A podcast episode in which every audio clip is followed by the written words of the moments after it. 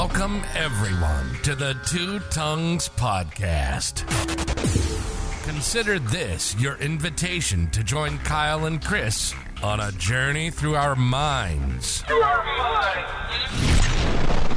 Where we explore the questions that have fascinated us for as long as we can remember. Could anarchy actually work? Does God exist? And just how did the cosmos get here anyway? Let me be the Virgil to your Dante, the Sacagawea to your Lewis and Clark. Let's take the guided tour through the dark chambers of our unconscious, seeking answers to the most important and unsettled questions of our shared existence. Ready or not, here we go.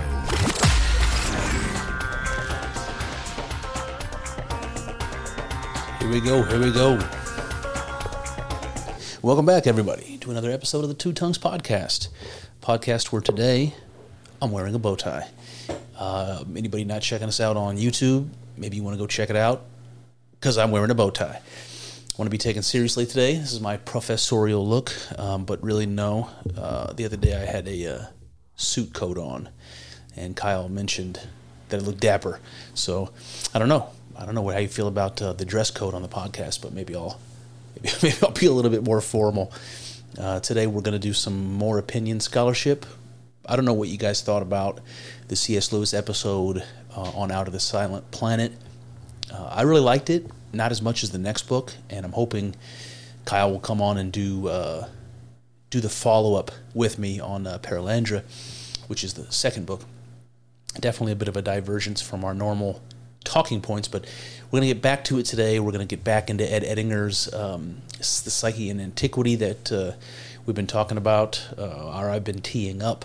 These are the pre Socratic philosophers and um, the interesting shit that they said uh, that's metaphysical um, and that has direct relevance to the type of psychology, that depth psychology that Carl Jung um, established that Ed Edinger is following kind of following in that in that path. So that's what we're going to do today. Uh, and then we'll get back to C.S. Lewis maybe next week or the following, something like that. This episode I'm going to call "Seeking the Arche," when philosophy was mysticism. I don't know how you feel about that. Thought it was clever. Seeking the Arche. This is really what we're going to do today. I'm going to cover about half of the book today, and it's about 100 years of history. So, what we're going to talk about today is the ancient Greek philosophers, or at least the notable ones, from the late 500s BC to the late 400s BC. Um, this covers really the most ancient philosophers that we know of, most of which is just fragments. We don't have whole books, we have only fragments to go on. And so we're going to do our best, but there's just some really great shit here. And um, at some point, when I'm finished with Edinger, uh, there's another small book that I found that goes over some of those fragments, at least on a couple of the philosophers, that I think is worth taking a dive on. What I thought was the most interesting and most unexpected in doing this research is finding that the earliest Greek philosophers were shamans and mystics. They were they were characters that were associated with the mystery religions, and those are suspected to be cults of psychedelic drug use, essentially, religious uh, rituals that had to do with psychedelic drug use. And so it's very mystical, and so much about what we're going to talk about today um, has parallels in ancient Egyptian religion, but also in ancient Indian, like Vedanta and some of that, that you know, the ancient uh, Indian religion from the Upanishads. You'll see it as we start talking about it, but it's really, really interesting. All right, so I want to give you a little bit of the intro here to the book before we dive into the philosophers themselves. Remember, Edinger is going to focus on the things they said that have the most relevance for psychology or depth psychology. So that's what we're going to focus on. Happens to be the stuff I find the most interesting, so there, there it is. All right, so without further ado, Edinger says the early Greek philosophers had just stepped out of the mists of participation mystique with nature this means that their concepts and images are laden with numinosity. Similar to the great Hebrew prophets, they were gripped by the numinosity of archetypal images. and we're attempting to conceptualize them. It is my premise that philosophy, like religion, is the phenomenology of the psyche revealing itself. All right, so there's a ton there in this first paragraph. So, in the end, when he says that religion, religion and philosophy are both this the phenomenology of the psyche revealing itself, what he's saying is that religion and philosophy are are psychology. That what they really are are paths to understanding what it means to be a psyche, what it means to be a sentient being, what it means to be conscious.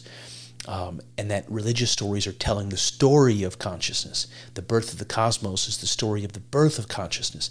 And there's lots of really compelling reasons why this makes sense. Um, at least there's a lot of overlap in these mythological ideas. So this is an interesting point, and and so I want to start there. But let me back up and talk about what what this means when he says that the Greeks, the early Greeks, had just stepped out of the myths of participation mystique with nature. What the hell does that mean? So participation mystique is means exactly what you think it means. Participation, a mystical participation in nature. It was a worldview, an ancient worldview, a primitive worldview, but it still exists in you know in places today, and maybe should exist more. Um, a worldview where human beings imagine themselves as one with the process of nature. You know, we're all part of the cycle of nature. We're all part of the cosmos. Um, you know, we're all one thing in some very mystical way. And that in our early, the early part of our evolution, we had to evolve a new way of thinking. We, we began like much like an animal, like an unconscious animal. We're, we're living in the world um, in a kind of cause and effect sort of way. All of our actions are instincts. We're instinctively living in the world. We don't have a will exactly. We don't do what we want. We do what we do. Right? We're, we're simply responding to nature, responding to our instincts like cause and effect. And we're part of this causal chain with nature. Nature does this, we do that. Nature does this, we do that. We don't have a choice in the matter. And you see that when you see how deer behaves, or how turkey behaves, or how, you know, wild animals behave in, in nature. They don't have a will. It's, it's something like that. But when human beings had a psychology that was like that, where we felt more a part of nature, and uh, um, when we were in that state of mind, we were closer to the unconscious. This is the argument. We were closer to our unconscious origins, to the way that our state of mind was before we became fully modern, before we became fully human, before we became fully self conscious. And if we can step back into that place where we were closer and more familiar with the way we used to be, the way we used to see ourselves in the world, that there's like really valuable pieces of information there that we gave up at our peril. So these early Greek philosophers have important things to say because of their proximity to this older state of mind, this older, more primitive psychology.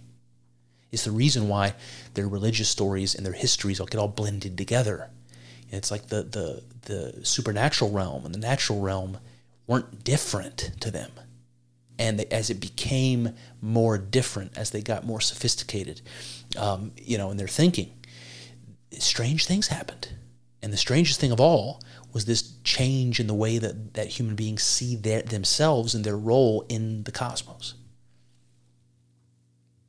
So he says this means that their concepts and images are laden with numinosities. All this means is the ancient Greeks were closer to this unconscious state of mind, this instinctual state of mind, and so the images that they have access to, these unconscious images that they have access to, maybe we don't have access to them quite as, quite as much in the modern world.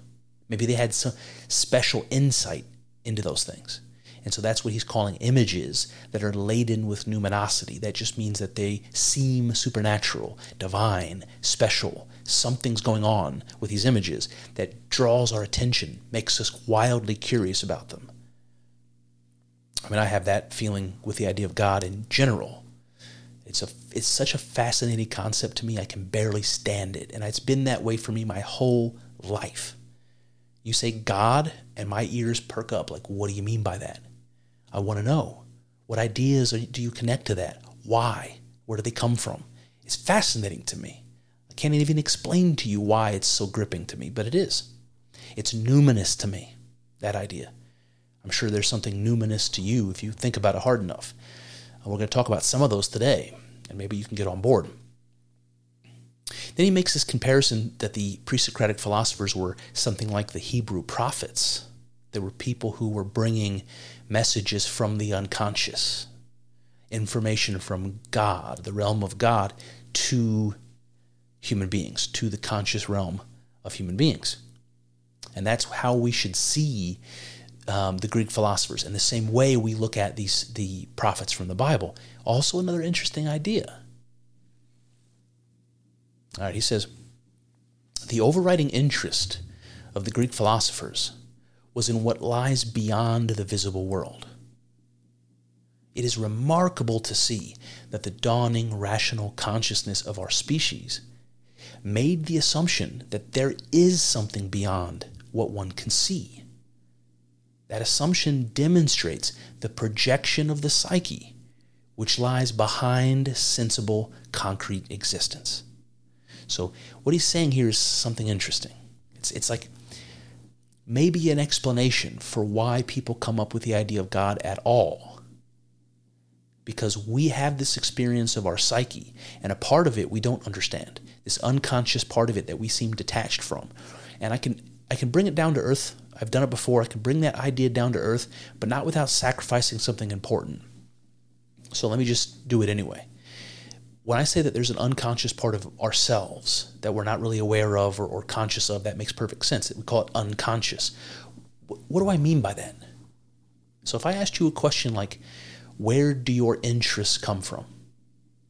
Why is it that I'm so interested in God as opposed to, you know, anything else? Where do your interests come from?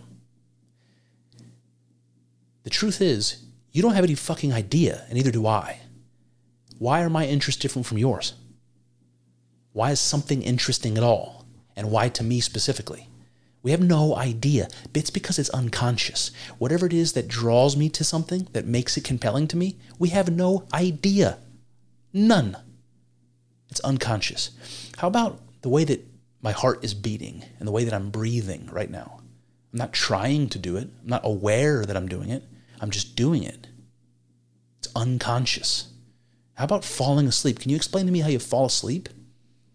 Of course not, because it's an unconscious thing and your instincts are like that as well. You know, maybe you're a timid person, generally pretty easygoing.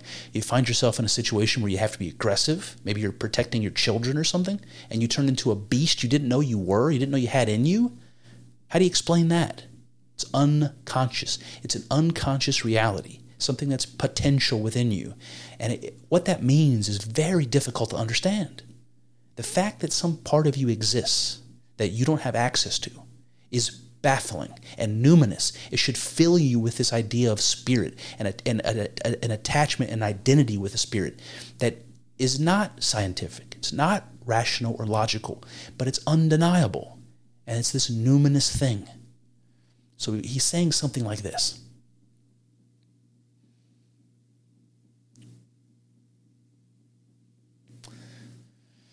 So the idea that there's something beyond what we see and touch in the world. There's some reality behind it.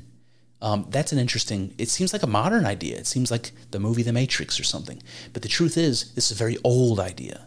That when we look out at the world around us, we see and experience something. But whether that something is what's real, we don't know. And we've been questioning that since the beginning of human history. And that's interesting. So he says, that there is something beyond what one can see, and that that assumption demonstrates the projection of the psyche which lies behind sensible concrete existence. So we know we have this unconscious bit of ourselves. Because we feel detached from it, he's saying what we do psychologically is we project it into the world. It, it, it, must not belong to me. It must be out there. It must be the gods that are keeping my heart beating. It must be the gods that are keeping me breathing. It must be the gods that control the storms. You know, the things that I don't understand, the mysteries that seem detached from me. And so I project them out there, and suddenly the world is filled with spirits and gods. That kind of a thing. And what it is we mean when we say the gods are out there. We mean that we recognize there is something beyond what we can see and touch. Maybe that thing is within us and part of us. Maybe it's out there, but we know something's going on. And so this is the evidence, this is the suspicion of a spiritual reality that exists. And it's simply a recognition and awareness of our unconscious psyche, an unconscious part of ourself, something more than what we believe ourselves to be, and yet we we can't be detached from. Amazing. Now, he brings up a scholar named John Burnet, who's a scholar of ancient Greek philosophy. And John Burnet said Greek philosophy is based on the faith that reality is divine and that the soul can enter into communion with it. So, faith that reality is divine. Now, does that seem like an ancient Greek idea? I mean, it seems pretty distant from Aristotle. But as I learned these more, these more ancient Greek philosophers, these are mystics and shamans, and fuck yeah, that's right up their alley. And that the soul can enter into communion with it, to me, is a relic of those mystery religions that we talked about, of the shamanism that I alluded to. The idea that ancient primitive people had quests. You know, maybe maybe they spiritual quests. Maybe they encountered them through psychedelic experience, through sensory deprivation, through food, you know, food deprivation, sleep deprivation, ecstatic ritual, whatever it was that they did to get themselves into this altered state of consciousness. And when they when they reach that altered state of consciousness, and this is the shamanistic path, they found themselves in communion with this spiritual reality that they suspected existed all along. And now they know that they can that they can or are a part of it.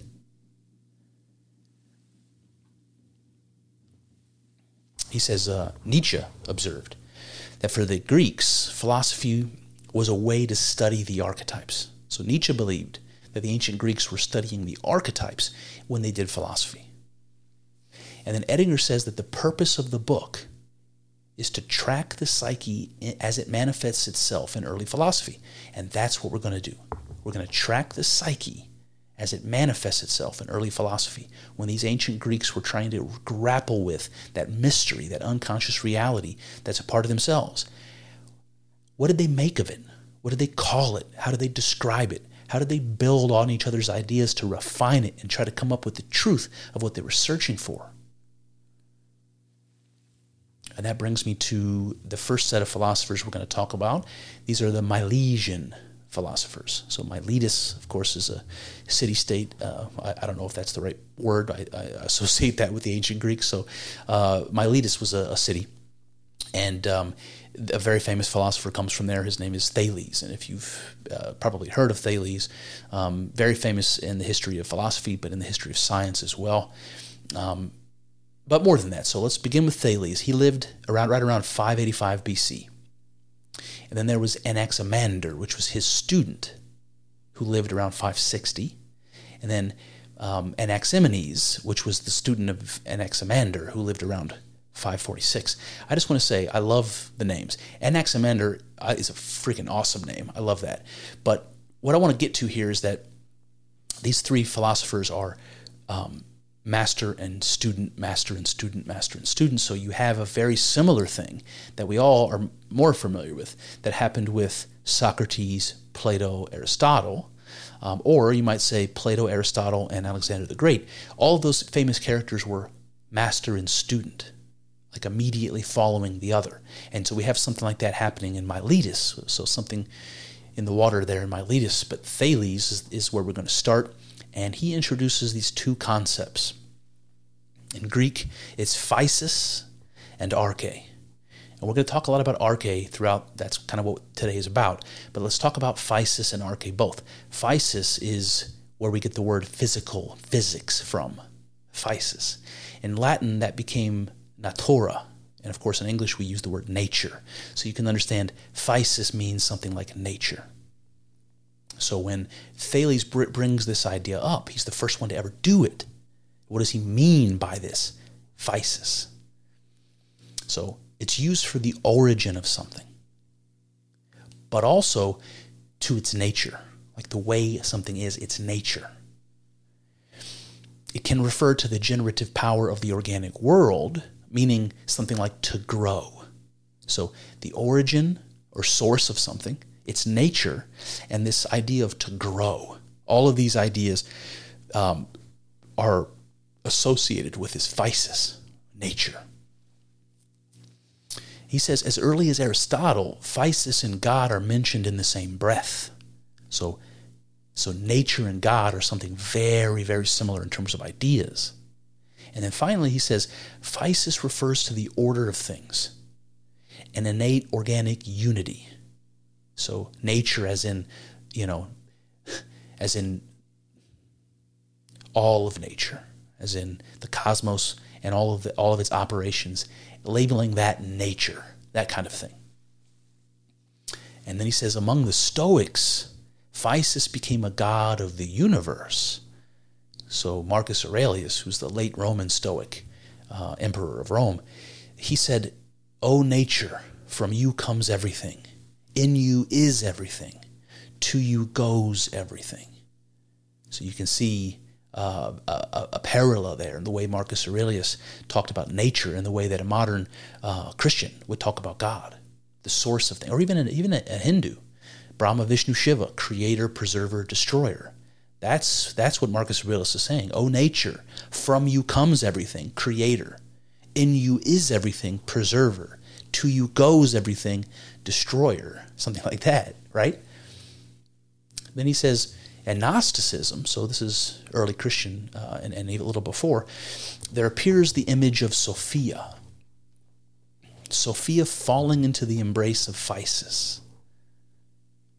Now, Sophia is a divine personification of, um, well, she, not to get too much in the weeds here about Gnosticism, but the Gnostics associated with Sophia, and that just means wisdom, as the feminine um, aspect of God, and it was associated with the Holy Spirit. It's it's so Sophia something like the Logos or the Holy Spirit, and and interestingly, they they saw Sophia falling into the embrace of Physis. What that means is the Holy Spirit, right? The Spirit of God, the breath of God, the thing that makes uh, that's breathed into Adam that makes that makes you alive. That thing that falls into the embrace of nature. And I don't know what that sounds like to you, but it sounds to me like incarnation, right? The soul descending down into the physical and bringing it to life.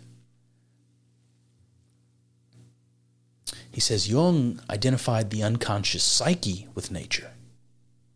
So now we have this connection between the unconscious and nature. And remember, we're talking about nature in the context of something like God. So unconscious, nature, God something like that, okay? And Jung says the products of the unconscious are pure nature. So he's talking about the archetypes. They're pure nature. So we have these archetypal forces that live within us. That's how Jung would describe it. And you know about, about those archetypal forces when you're possessed by them. So this is another incarnation motif. If you're angry, you know, and you get filled with rage and it takes over it kind of takes over your personality and makes you act out in a way you wouldn't if you weren't in that position it possesses you for a minute and so you have these archetypal forces that that that make you act in a way that that isn't conscious to you it's not under your control at least not exactly and so he's saying that those things are pure nature. And you can see them embodied in animals when animals are doing their animal things. But he's saying that somehow that's connected to what's behind nature in general. So the archetypes that govern our psychic development, our lives, our maturing as we grow older, and all that, those are the same sorts of laws that govern gravity and you know molecular motion and all the natural things or something like that that Jung is is getting at.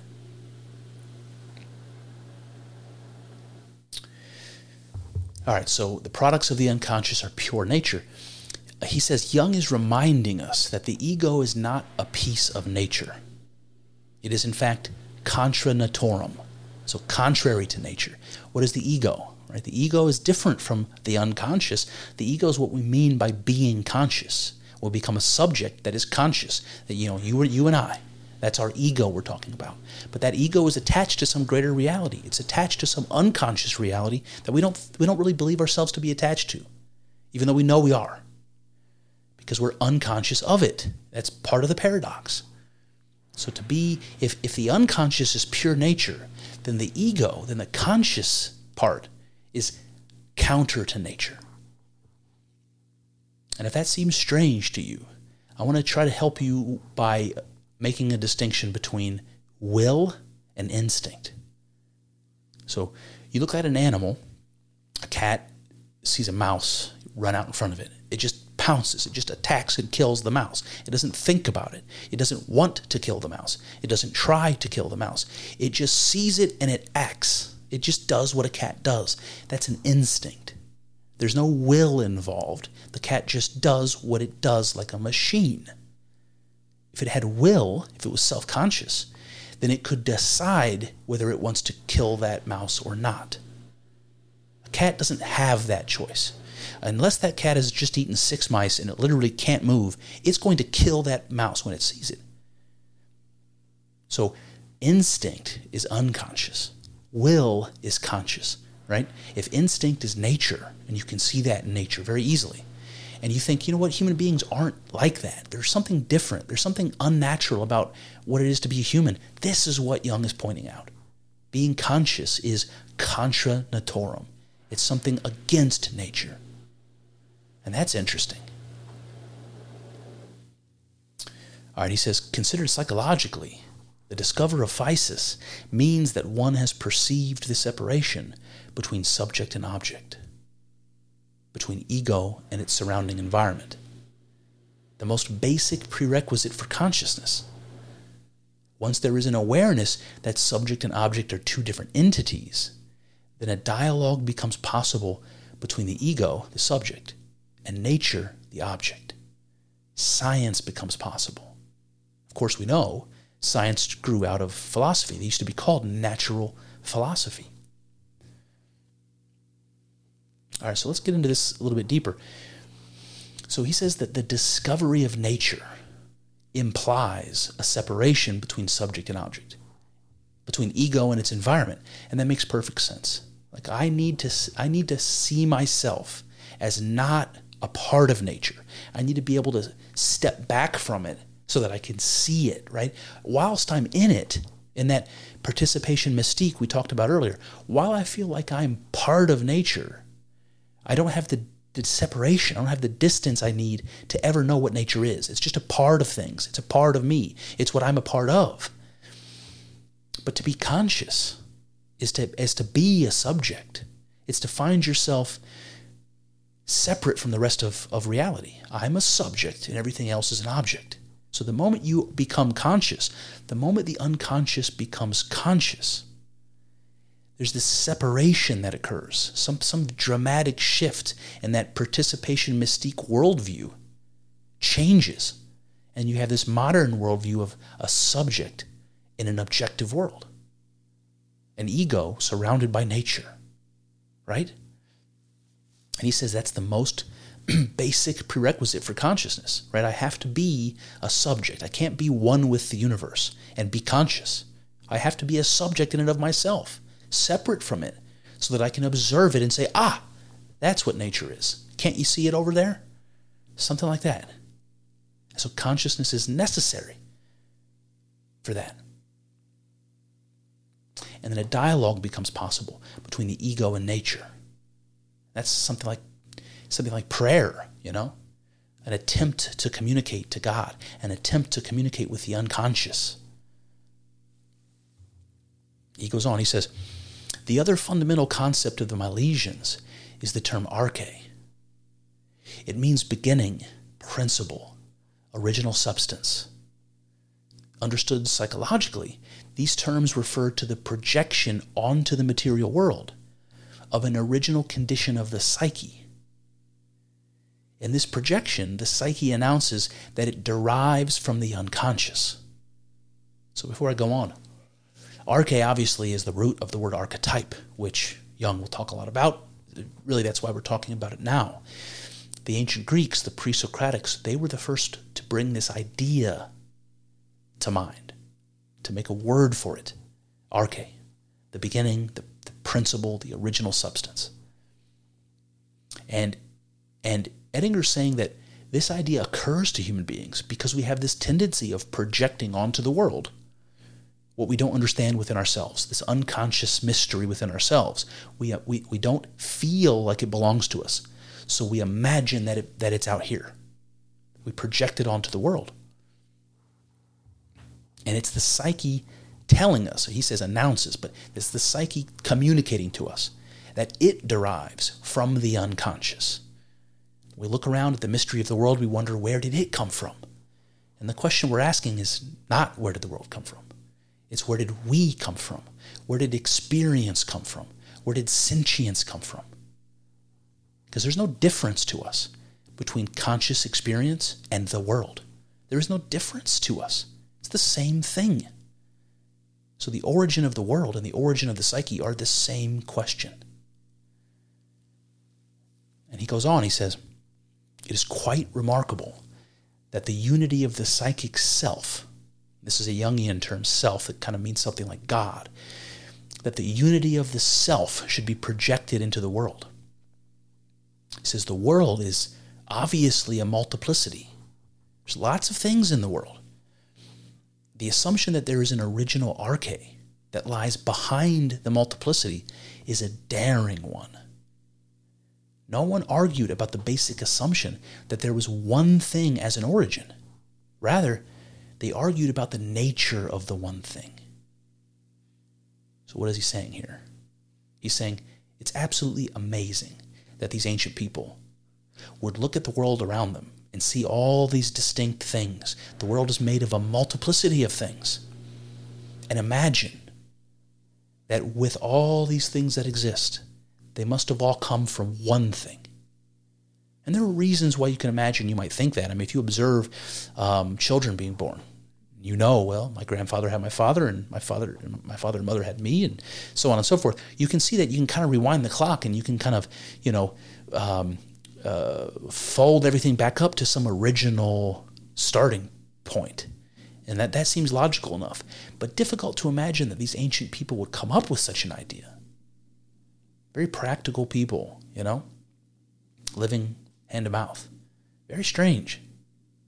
And it's strange to him because Edinger's basically saying it's not strange. He's saying that's just part of the reality of being a human. It might seem strange that they would come up with such an idea at such an early stage, but when you think about the reality of what it is to be human, not so strange, really. And no one argued, he said. Nobody in ancient Greece argued that there was only one origin for everything. It just seemed natural, true.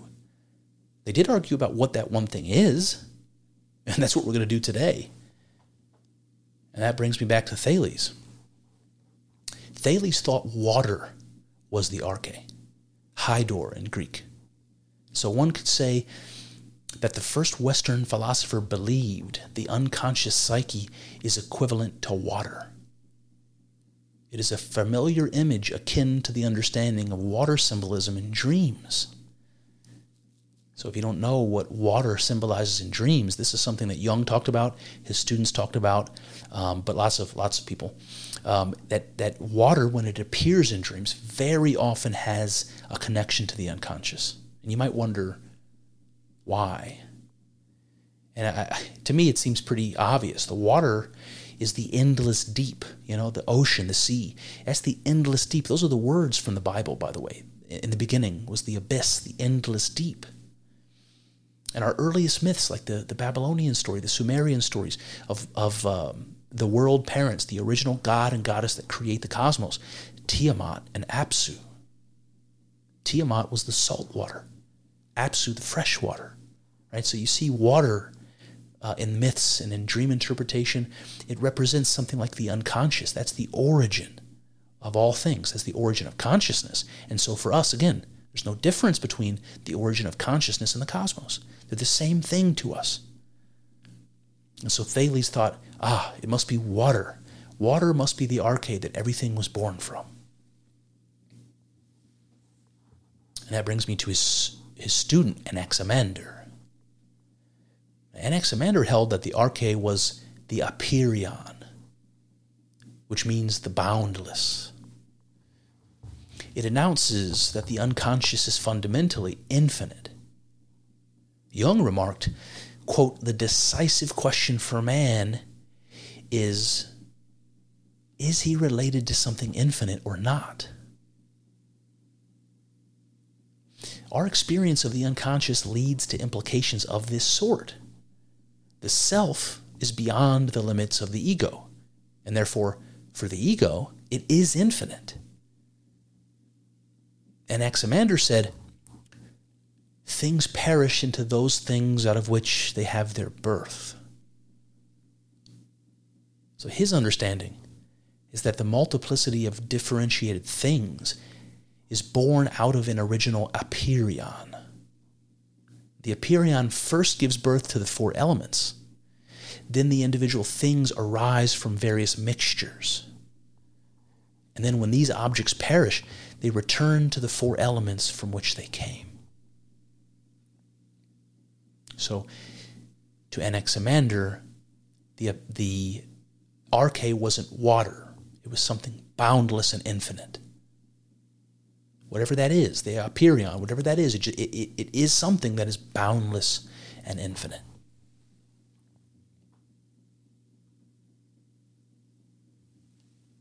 Then his student here, Anaximenes, announced that the arche, the first principle, was air. So we started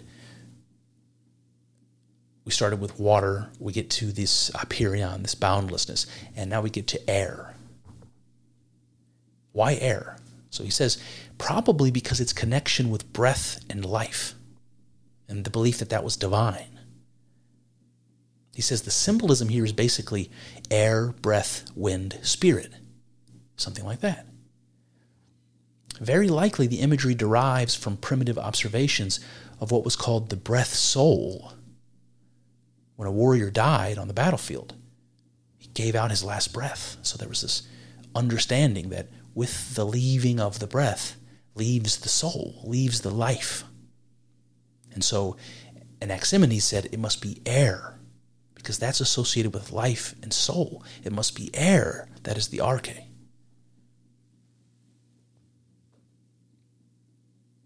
Now that brings us to Pythagoras. So now we're leaving Miletus. Now, Pythagoras lived around 530 BC. Um, according to the surviving material, he had magical attributes, indicating that he was a shamanic figure.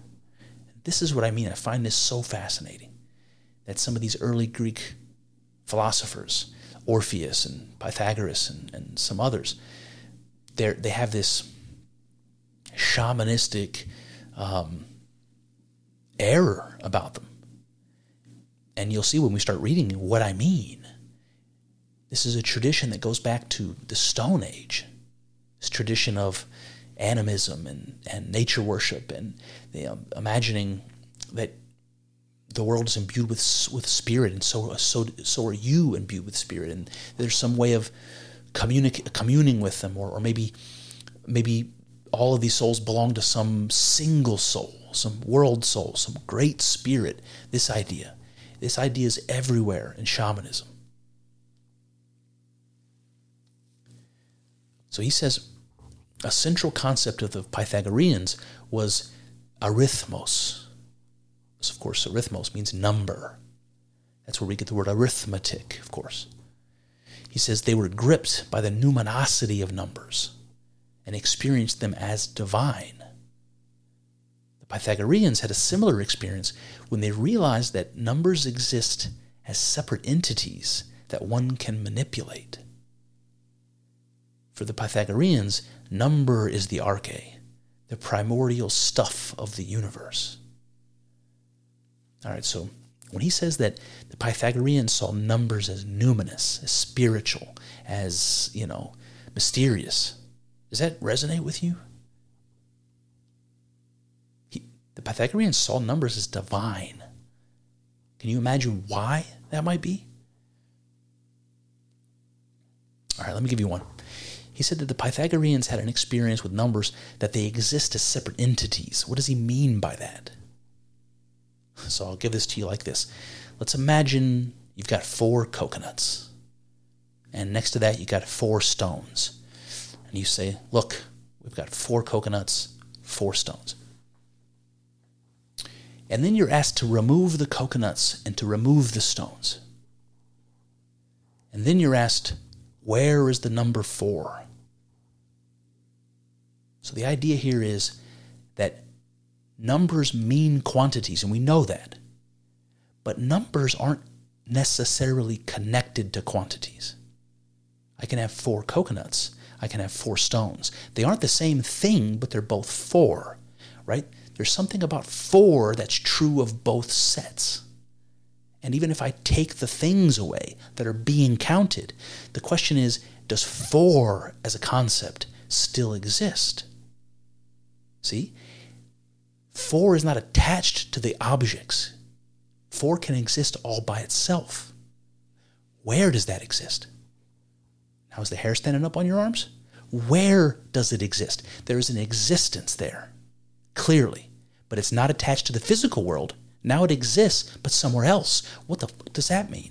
It exists somewhere else? In the spirit world? In the world of forms, as Plato will say, uh, you know, shortly after this, this person lives, Pythagoras? So now you have this idea, oh, okay, that's why it's numinous. That's why it's spiritual. It has a reality that isn't physical. It has a reality that is eternal. That's weird. There's something divine about that, isn't there? So now you can see why the Pythagoreans believed that arithmos was the arche. And then I would I would suggest to you that number isn't really what's meant here by the arche. What's meant by number is something like information, right? We think, think about that in, in, computing and in simulations today, it makes a lot, a lot of sense. The idea that information is what lays behind reality. It's the arche, it's the thing that was used to build up all of the world.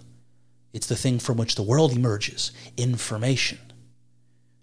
There's a lot of computer scientists and simulation theorists and, and you know neuroscientists that would that would write you know books on that subject. What is information? Ones and zeros, right? What is that? I don't know, but we can we can simulate reality with it. That's pretty damn numinous, isn't it? Now he says, Jung said, quote, there's something mysterious about numbers Numbers contain the whole of mathematics and everything yet to be discovered in this field. The opposition between the human world and the higher world is not absolute, for between them stands the great mediator, number, whose reality is valid in both worlds, as an archetype in its very essence. All right, so there's, there's a lot here, but Jung is saying numbers are mysterious. Numbers contain all of mathematics in them, even before they've been discovered. Here's another element of numinosity that we, that's important to talk about. The moment you come up with the with the idea of number, the moment you come up with the distinction between zero and one, let's say, implicit in that is the idea that you can ha- that you can add another. That if there's a difference between zero and one, there must be other differences. If you can go from zero to one, you must be able to go to another one. And what do we call that? We call that two. The moment you know that one and one make two, then you get three because that's not only do you get three as a concept, but you also get addition as a concept. And on and on and on you go. You're going to come up with every number all the way to infinity. You're going to, you're going to determine the relationships between numbers. You're going to determine addition, subtraction, multiplication, matrices, sets, and on and on and on and on you go. Everything is there already. All of mathematics exists already in the concept of zero. In the concept of one. Isn't that amazing? And there's this a long lasting argument in, in philosophy.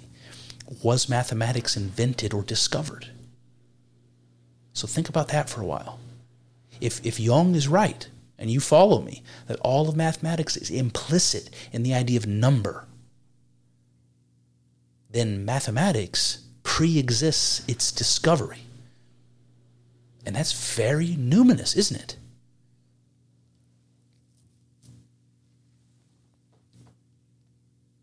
And then he says something that I alluded to earlier, where he says that number is something that bridges uh, the human world to the to the higher world, to the spiritual world. And he says it's a bridge. Why is it a bridge? Because numbers are valid in both worlds.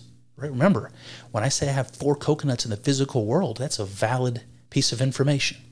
But if I take the coconuts away and ask where the number four exists, it still exists and is still valid right in my mind. Is it not? That is not a physical place up here, is it? It's something else. And that is evidence for some numinous, some reality that exists, apart from what we think reality is. That's that unconscious part.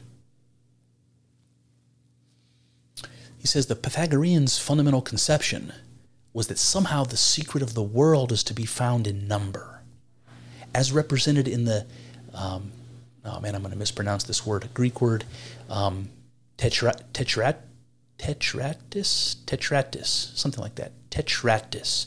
That is a triangle image made of points, and this was a, a key symbol to the Pythagoreans. So the top of the triangle is one point. Okay, geometrically, it represents position, right? One point on a grid. It represents position. Then there's two points underneath that. So two points represents a line, which is position plus direction. It's a one dimensional entity, a line. Three points are going to be right underneath those two points in the triangle diagram. Three points define a plane position and direction, plus breadth, a two dimensional entity. Adding a fourth dot, now we have four points underneath that. Adding a fourth to the plane produces a three dimensional entity, a solid, which represents position, magnitude, breadth, and depth. So you have all of this kind of packed into this image of a triangle made of dots. One, two, three, four. He says these early formations are not only valid for the external world, but are also the projection of pure psychology. They represent the sequence of psychic development. So initially, there is one point, non dimensional, it's a transcendent entity. The second point corresponds to the beginning of will, which includes the phenomenon of movement. The addition of the third point corresponds to the formation of mental images, still of a two dimensional nature. Finally, with the fourth point, forms a three dimensional entity, solidifying all previous factors into an ego. All right, so what Edinger has done is he's taken Pythagoras' explanation of numbers and how this one, two, three, four sequence can, can be used to illustrate dimensionality and and how it builds on on themselves to create the world around us to go from a point to a line to a plane to a to a three-dimensional world. The same exact logic works if you overlay that onto the development of the psyche. You begin with this original point this original consciousness consciousness that emerges from unconsciousness. And you add to that this this this ability of having a will standing alone and having a will. And then you add to that this the ability to form mental images. And then you add to that a unifying factor that pulls all of them together. And that's the ego. That's what we know of as our conscious reality. And so the same model is, is, is used to describe the world, but also the psyche. And so you can see a parallel there, again, between the world out there and the psyche. Then he says this formulation can be seen as completely justifying the numinous quality that the Pythagoreans attached to the tetratus. Another Pythagorean concept is enantia, referring to opposites. With the appearance of the opposites, the world was rent asunder, and space was created for the growth of the human ego. The image of the separation of opposites is the Egyptian cosmology of Geb and Nut, initially in a state of perpetual cohabitation, but being pushed apart by their son until a bubble is created between the sky and the earth. So this is the this is the Egyptian story. Geb and Nut get separated. Heavens and earth get separated from each other. Same thing happens in the biblical story. Heaven and earth get separated.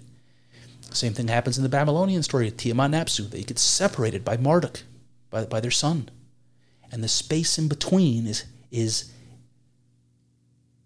now available to be inhabited by consciousness. And in fact, that's exactly who, what Marduk represents the God of consciousness with eyes all around his head. He can see everything, right? So you have the same story in mythology.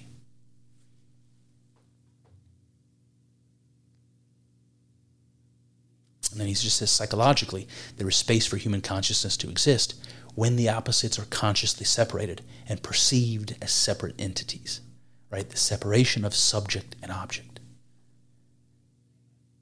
He says the Pythagoreans also held to the notion of koinonia, which means fellowship, but in an interesting way. He says the experience of the numinosium in a common context can weld people together their collective experience becomes the container for the self. That's the Jungian self. It's the idea of God. So, what he's saying here is that there is a communal sharing of the unconscious. Like, I'm unconscious, partly, so are you. Neither of us have any attachment. We, we don't have any direct consciousness of it. That's why we call it unconscious. And so, we don't have any way of knowing that my unconscious is any different than yours. And Jung had an idea for this. He called this the collective unconscious. What the Pythagoreans said is that that fellowship, that thing that unites us all, this unconscious experience, this unconscious part of our, of our being that connects us all, is something that we use as a container for projections of, of our unconscious. And so it's like we identify with our greater community through a shared experience of, of the unconscious. Um, this would this would be something like saying that in, in ancient times, saying that a tribe or a people have the same God. That means they're unified somehow.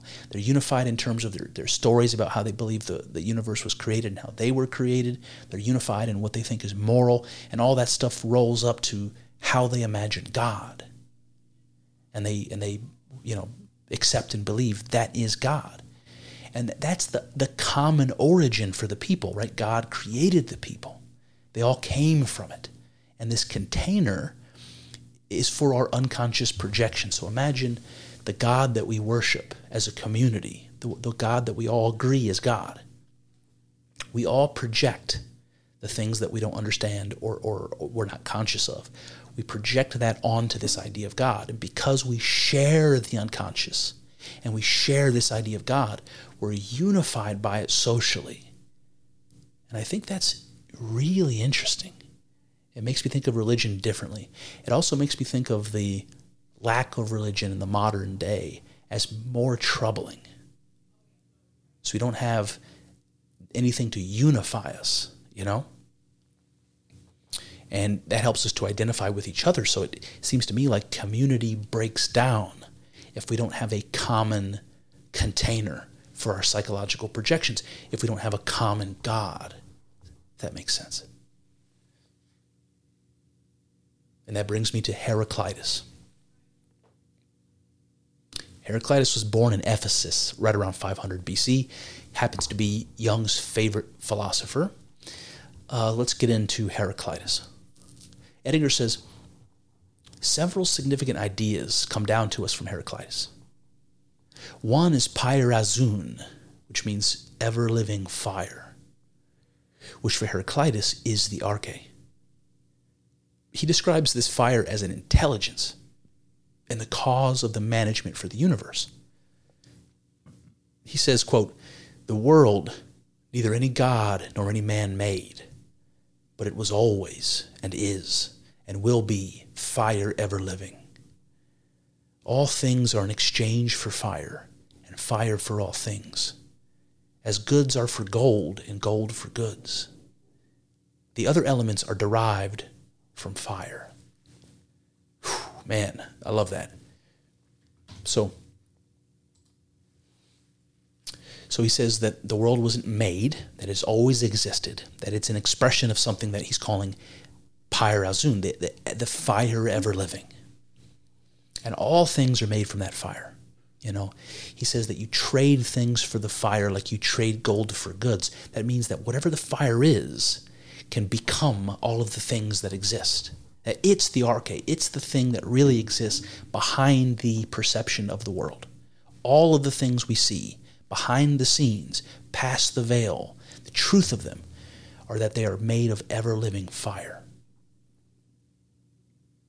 I don't know if you've ever watched a campfire. If you haven't, I suggest you do. It's one of the one of the best and simplest pleasures of being a human being. You sit and you watch the fire flicker and move and change color. And that's going to become important in a second because ever living fire is something that's always transforming and moving, it's constantly in motion. And that's important for Heraclitus. Before we get there, though, while we're talking about ever living fire, Edinger says this conception is something like energy, right? Ever living fire is something like energy as the basis of physis, as the basis of nature, the thing that's behind reality, making it work and moving it along. It's something like energy, this ever living fire. And you know, as we've learned about energy, it cannot be created or destroyed. So the ever living part makes quite a lot of sense. And it sounds like a modern idea. Edinger says it corresponds to the psychological idea of libido, like we have this psychic energy that, that keeps that's the animating quality that keeps us able to move and act in the world. It's like the energy behind reality that makes it work and allows for action and motion and interaction and all that. And I think there's a parallel to quantum co- cosmologies, to quantum field theory you know, that our most modern cutting edge science today believes that behind reality is something like quantum fields interacting and, and changing and transforming. It's ever living fire. Heraclitus connected the term logos with the concept of fire. So, logos is an idea that became in Christianity something like the Spirit of God. But it's also this ordering principle in nature and Edinger says logos is a multifaceted term. It means word, as we hear in the Bible. In the beginning was the Word, and the Word was God, and the Word was with God. But it also meant reason, the rational principle in the universe, the order of the universe. Says Heraclitus was also well known for his doctrine of flux. In Greek, it's panta rhei, all things flow. That's what Heraclitus said. Everything is in a stage of becoming. Nothing is static. So he and Parmenides were in dispute over this question of change. According to Parmenides, the underlying nature of things is static, it doesn't move at all. According to Heraclitus, the exact opposite is true everything flows. And Edinger says, one must realize that neither philosopher is referring to concrete reality as experienced by the senses. They're talking about the metaphysical reality behind the sensible world. Right? When Heraclitus says, no, whatever it is that exists really behind everything is something that's constantly transforming. And Parmenides says, no, whatever it is that's behind all things is the only thing the, that exists that doesn't. It's the one thing that doesn't change. It's the static bedrock of everything. And Edinger's like, look, what's curious about this is not that they disagree. It's about what they're disagreeing about. They're, they're uh, both assuming that there is some single reality, some single thing that lies behind our perceptions, that lies behind the physical world. It's amazing. He says we can see it as a conflict derived from the contrast between the ego and the self. The ego flows constantly. One is not in the same mood from one hour to the next. But the self transcends time and movement. Eternity is static, it is beyond the movement of time. When the self starts to incarnate in a particular ego, it is subject its, itself to change and transformation. So it, there's basically both the Parmenides and the Heraclitus things happening at once. You've got God or the self, which is the unmoved mover of Aristotle. It's the unmoved thing. It's the part of us that you might associate with the unconscious. It's the unchanging bedrock of being from which all consciousness emerges. But attached to that is the conscious part that is, that is created, that ego. That thing is always flowing and changing. And we can see that not only within ourselves, our maturing psychology, our expanding vocabulary, our, our ex- expanding, you know, uh, uh, experience of the world, um, you know, the graying of our hair and the wrinkles, everything's constantly changing. But so is the world. You know, evolution's driving the, the changing of the species. The, the the natural forces are changing the tides and the and the levels of the ocean and the shape of the continents and you know the spinning of the. It's all right. It's all changing, except except for that unconscious part, that bedrock part from which everything began. And you can't separate those two things. You've got a You've got a union of opposites. You've got something that we talked about ad nauseum this image of the Ouroboros, this very ancient image of God. It's the union of opposites, Tiamat and Apsu, the god and the goddess, the fresh water and the salt water, together. Now back to John Burnet. He said Heraclitus believed himself to have attained insight into some truth not hitherto recognized, though it was staring men in the face in two fragments, fragment 18 and 45, we gather that the many apparently independent and conflicting things we know are really one, and that this one is also many. And Philo says the same. He says, The world is at once one and many, and it is the tension of the opposites that constitutes the unity of the one. In Heraclitus, he said, Men do not know how what is at variance agrees with itself. It is an attunement of opposite tensions, like that of the bow and the lyre.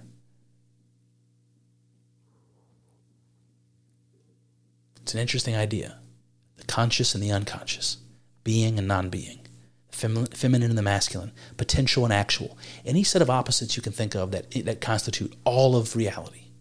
When you put them together, when you imagine them together, imagine that, they're being held together by the tension of opposites, like the bow and the lyre. There's some harmony, there's some fundamental harmony that, that keeps them together. It's interesting. That brings me to Parmenides. Remember, Heraclitus and Parmenides didn't see eye to eye. Parmenides lived about 475 BC. He was from Elea, which which is in southern Italy, and uh, we don't have a lot that survived from Parmenides, but we do have one short work. And Edinger tells us that in the prologue, it gives a fanciful account of a heavenly trip in which Parmenides comes to the celestial domain of the goddess, who is to give him a revelation. So, pop stop there for a second while we're thinking about these ancient Greek philosophers being shamans. This scene here, I mean, this scene here has got to be taken seriously. You've got this ancient Greek philosopher who comes up with his idea, his, his philosophy that we're going to hear about in a second, based upon his encounter with the goddess. So he gets a revelation from the goddess. Now, the idea of the goddess is interesting because there's lots of goddesses in ancient Greece, lots of goddesses all over the world.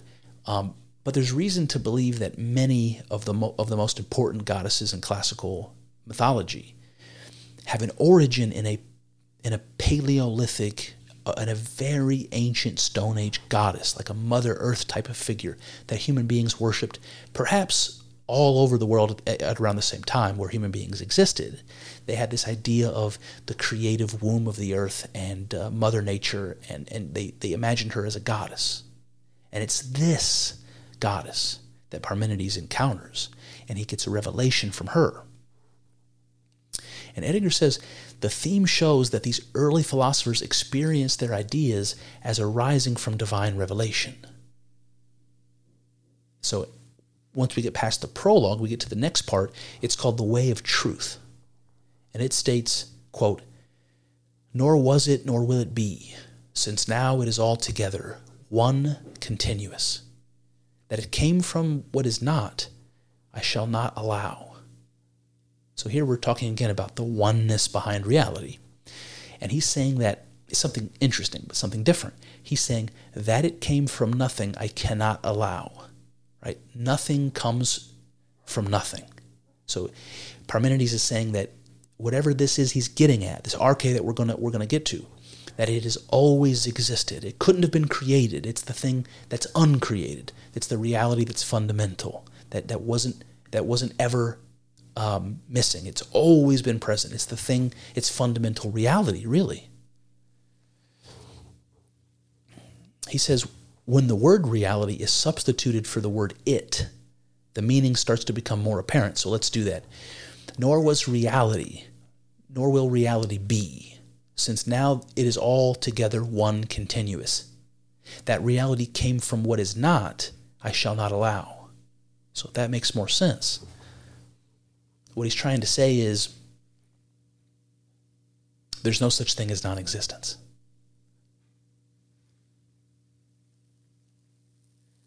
He says reality is, and it cannot be that reality is not. The term reality you could also replace with the one, and you're going to get the same message. Nor was the one, nor will the one be, since now the one is altogether one continuous. That the one came from what is not, I shall not allow. Okay? So reality and God are indistinguishable in, in this way. And the point is, non existence is not a thing. There is no such thing as non existence, never was, never will be. It's impossible. Either there is or there isn't. And because there is, it's always been that way. That's the fundamental thing. So, what am I getting at? Well, we'll save it for a second. Let's get to the third part of the book. So, we have the prologue, the way of truth, and now we have the way of seeming. And he, he says that it concerns the nature of the sensible world of visible appearances. And he says that it is false and deceitful. And so you have something that is reminiscent um, to Hinduism and Buddhism, this idea of Maya or the world of perception being an illusion. And it also puts in contrast what we're seeking, the arche, that's behind reality, is different from what, what we see when we look at reality. So, why am I making a distinction between reality and what is behind reality? I'm assuming there is something behind it that unifies it, that's responsible for it. That's the real thing. And what we're seeing, this glimpse of it that we're seeing, the world of perception, it's, it's not it's not true. There's something false and deceitful about it. So there was a philosopher, his name is going to escape me. Um, his name is going to escape me now, damn it. But what he said was that um, that consciousness is like a reducing valve. So you've got all this information pouring into you, and consciousness does the job of filtering out most of it so that we have only a flow coming through that's manageable for a human being. Like if we took that filter away, we would be overwhelmed with with you know the sensation. We would be unable to even act or move. There'd be too much coming in. And so So there's a distinction like that that Parmenides is making.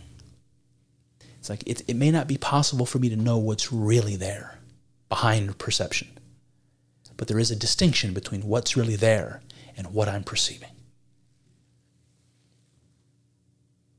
He says, the road to truth. So in Greek, it's um, aletheia. The road to aletheia and the road to opinion, which is doxa correspond to the archetypal level of the psyche and the, and the personal level or the ego. At the archetypal level, duality does not exist. There are no opposites. There is only the one. But as soon as a content reaches consciousness, it is split into a phenomenon of the operation of consciousness. cosmogonic myths begin in the same way, with the split of the original unity into two. Right? In the Bible, it's separating the heavens from the earth, or light from the darkness. In the ancient Babylonian story, it's separating Tiamat from Apsu. In, in Egypt, uh, Geb from Nut.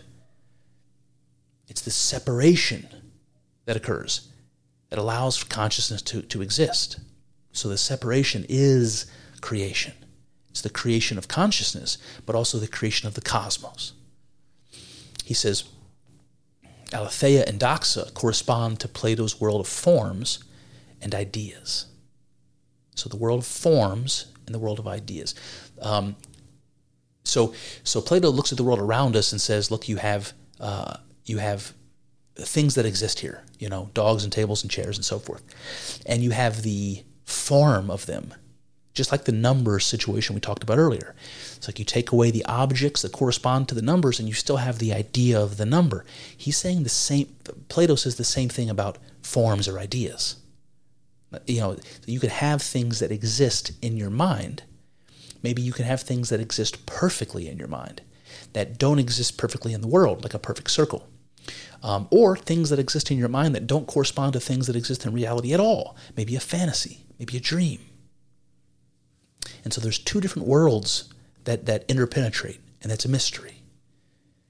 And so this dichotomy between aletheia and doxa, between the transcendent and the immanent, between the potential and the actual, between the numinous and the, and the phenomena.